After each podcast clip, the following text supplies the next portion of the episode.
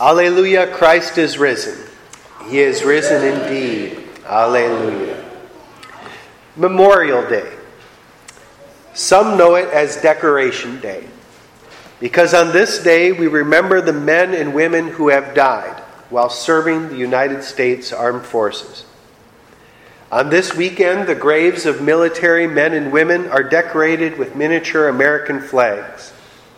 We honor these men and women who fought and served, giving their lives that we can have freedom in this country.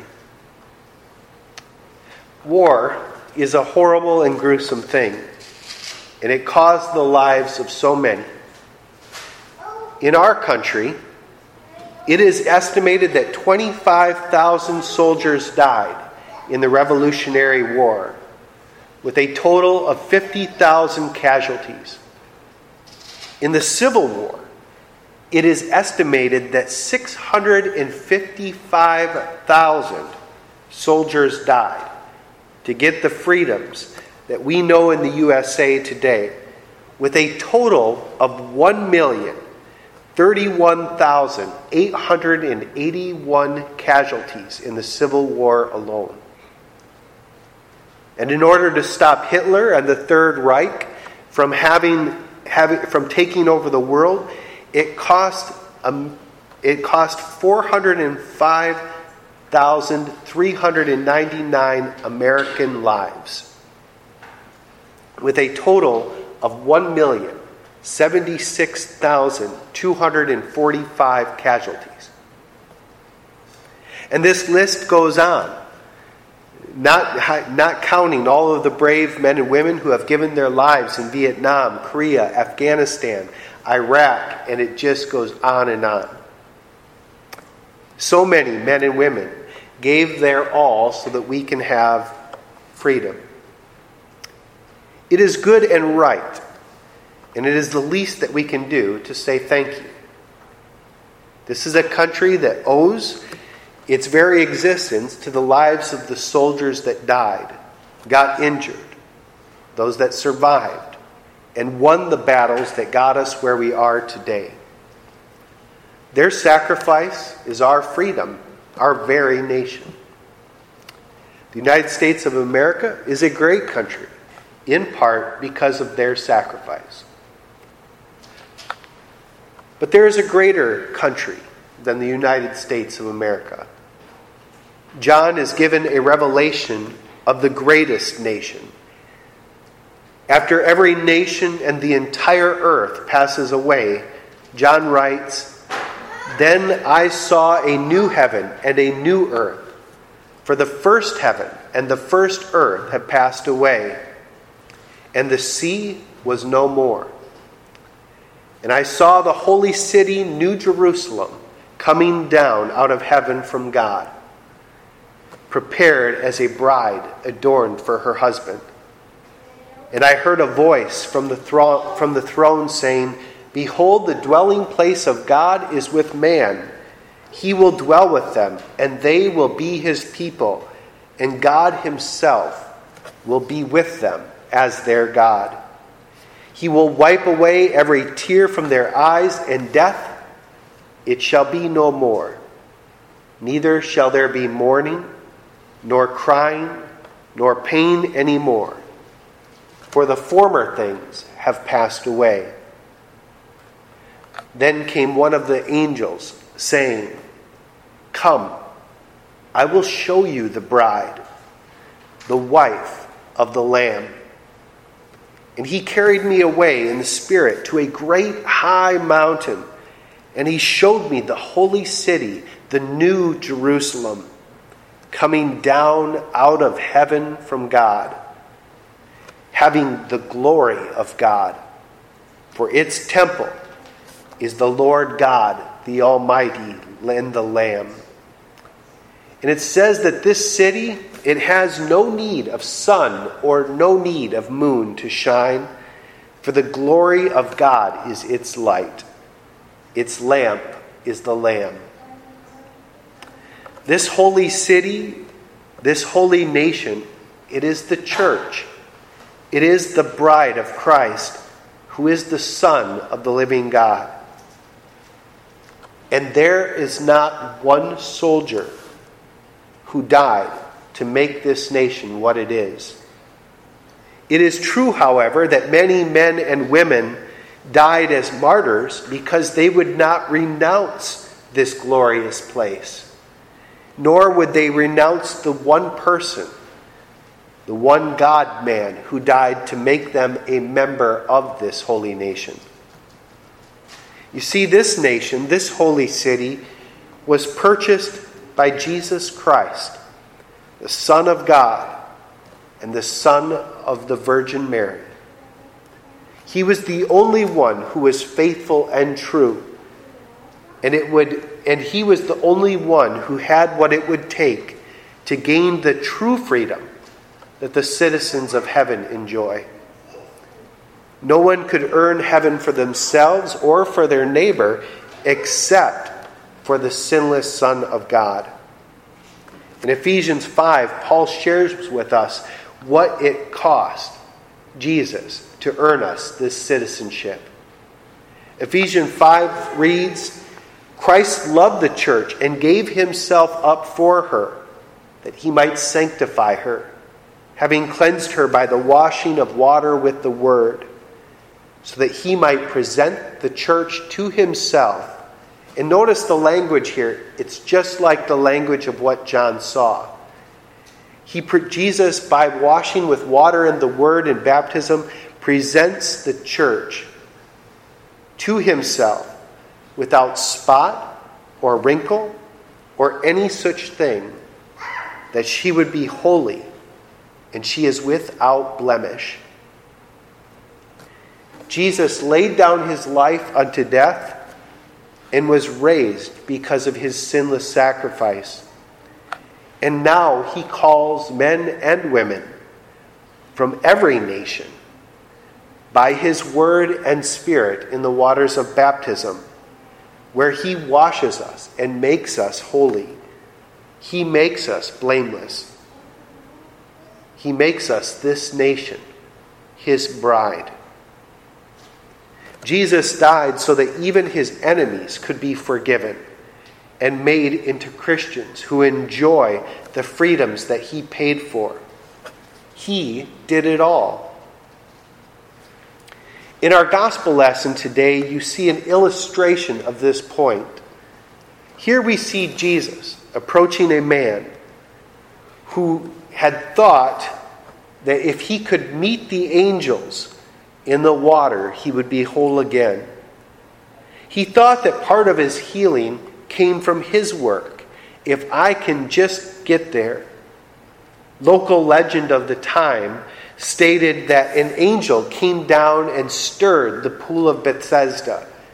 And if you touched the water at just the right point, then you would be healed of whatever was ailing you. If you look in the picture that, that today, I couldn't get the whole picture, but you see over the water the, uh, an angel coming down. This was to share the local legend. And by this pool, our gospel says that there was a multitude of invalids, blind, lame, paralyzed. They were all hoping to be partakers of a miracle if their timing was right.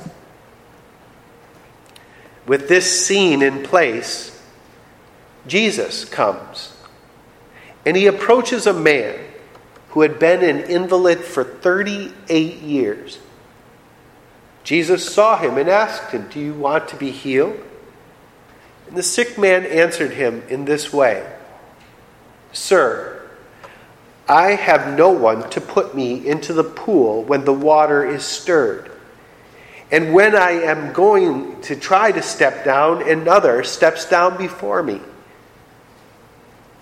And Jesus said to him, Get up, take your bed, and walk.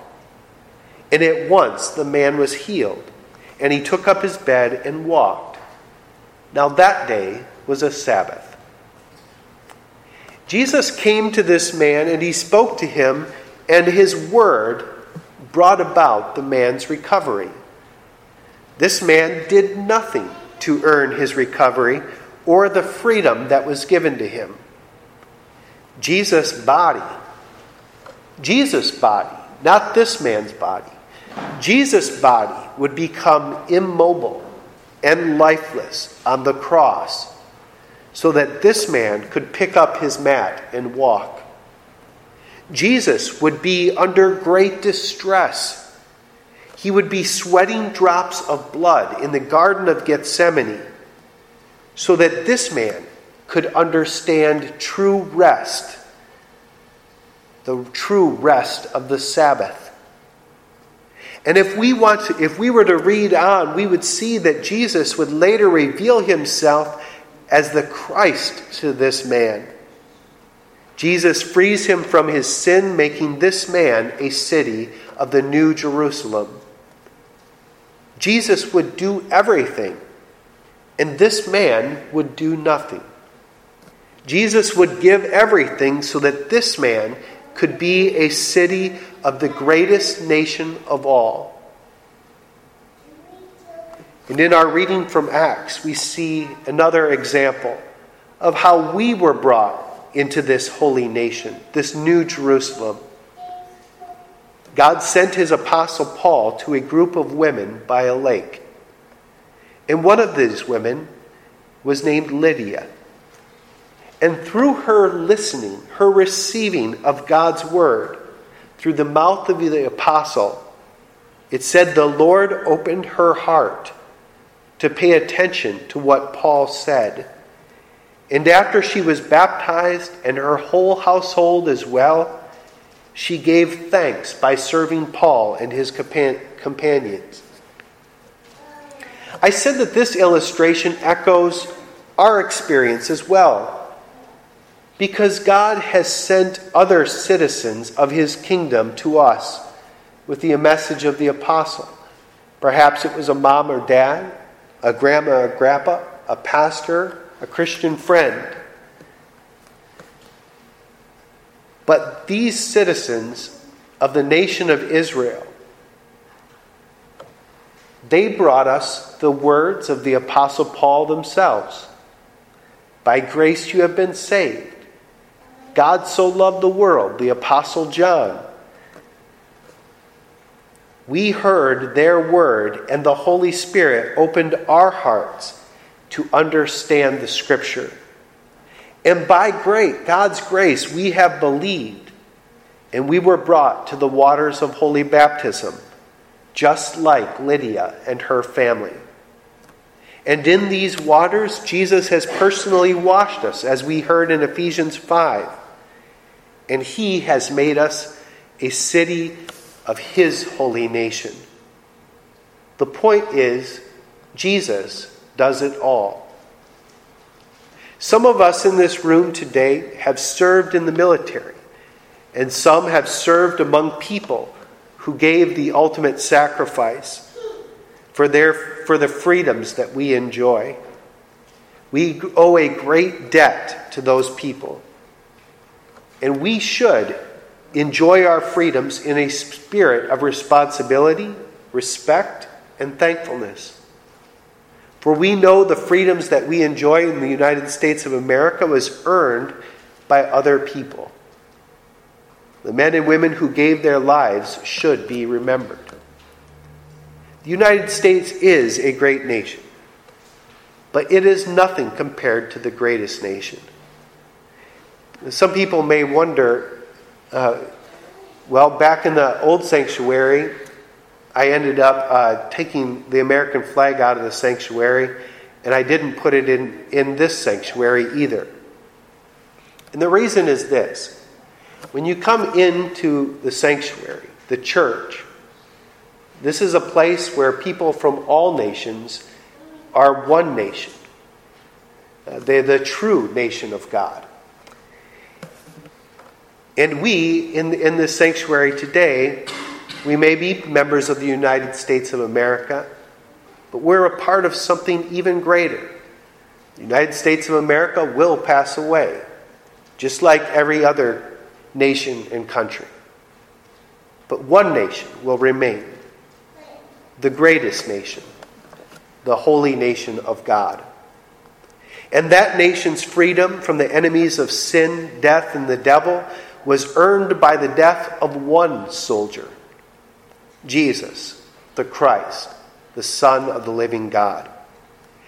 And every time we partake of his body and blood in the sacrament of the altar, we participate in a memorial day, so to speak, a remembrance of his death for our freedom. And we give thanksgiving that Jesus not only laid down his life as a soldier, but he took it up again and rose on the third day. He not only fought the enemies of sin, death, and the powers of the devil, he not only fought them to the death, he rose from the dead, leaving those enemies defeated forever. And after the last person is washed by him with water and the word, he will return. And he will bring with him his new Jerusalem coming down out of heaven, full of glory and radiance. And on that day, we will begin to praise him without end. Alleluia, Christ is risen. He is risen indeed. Alleluia.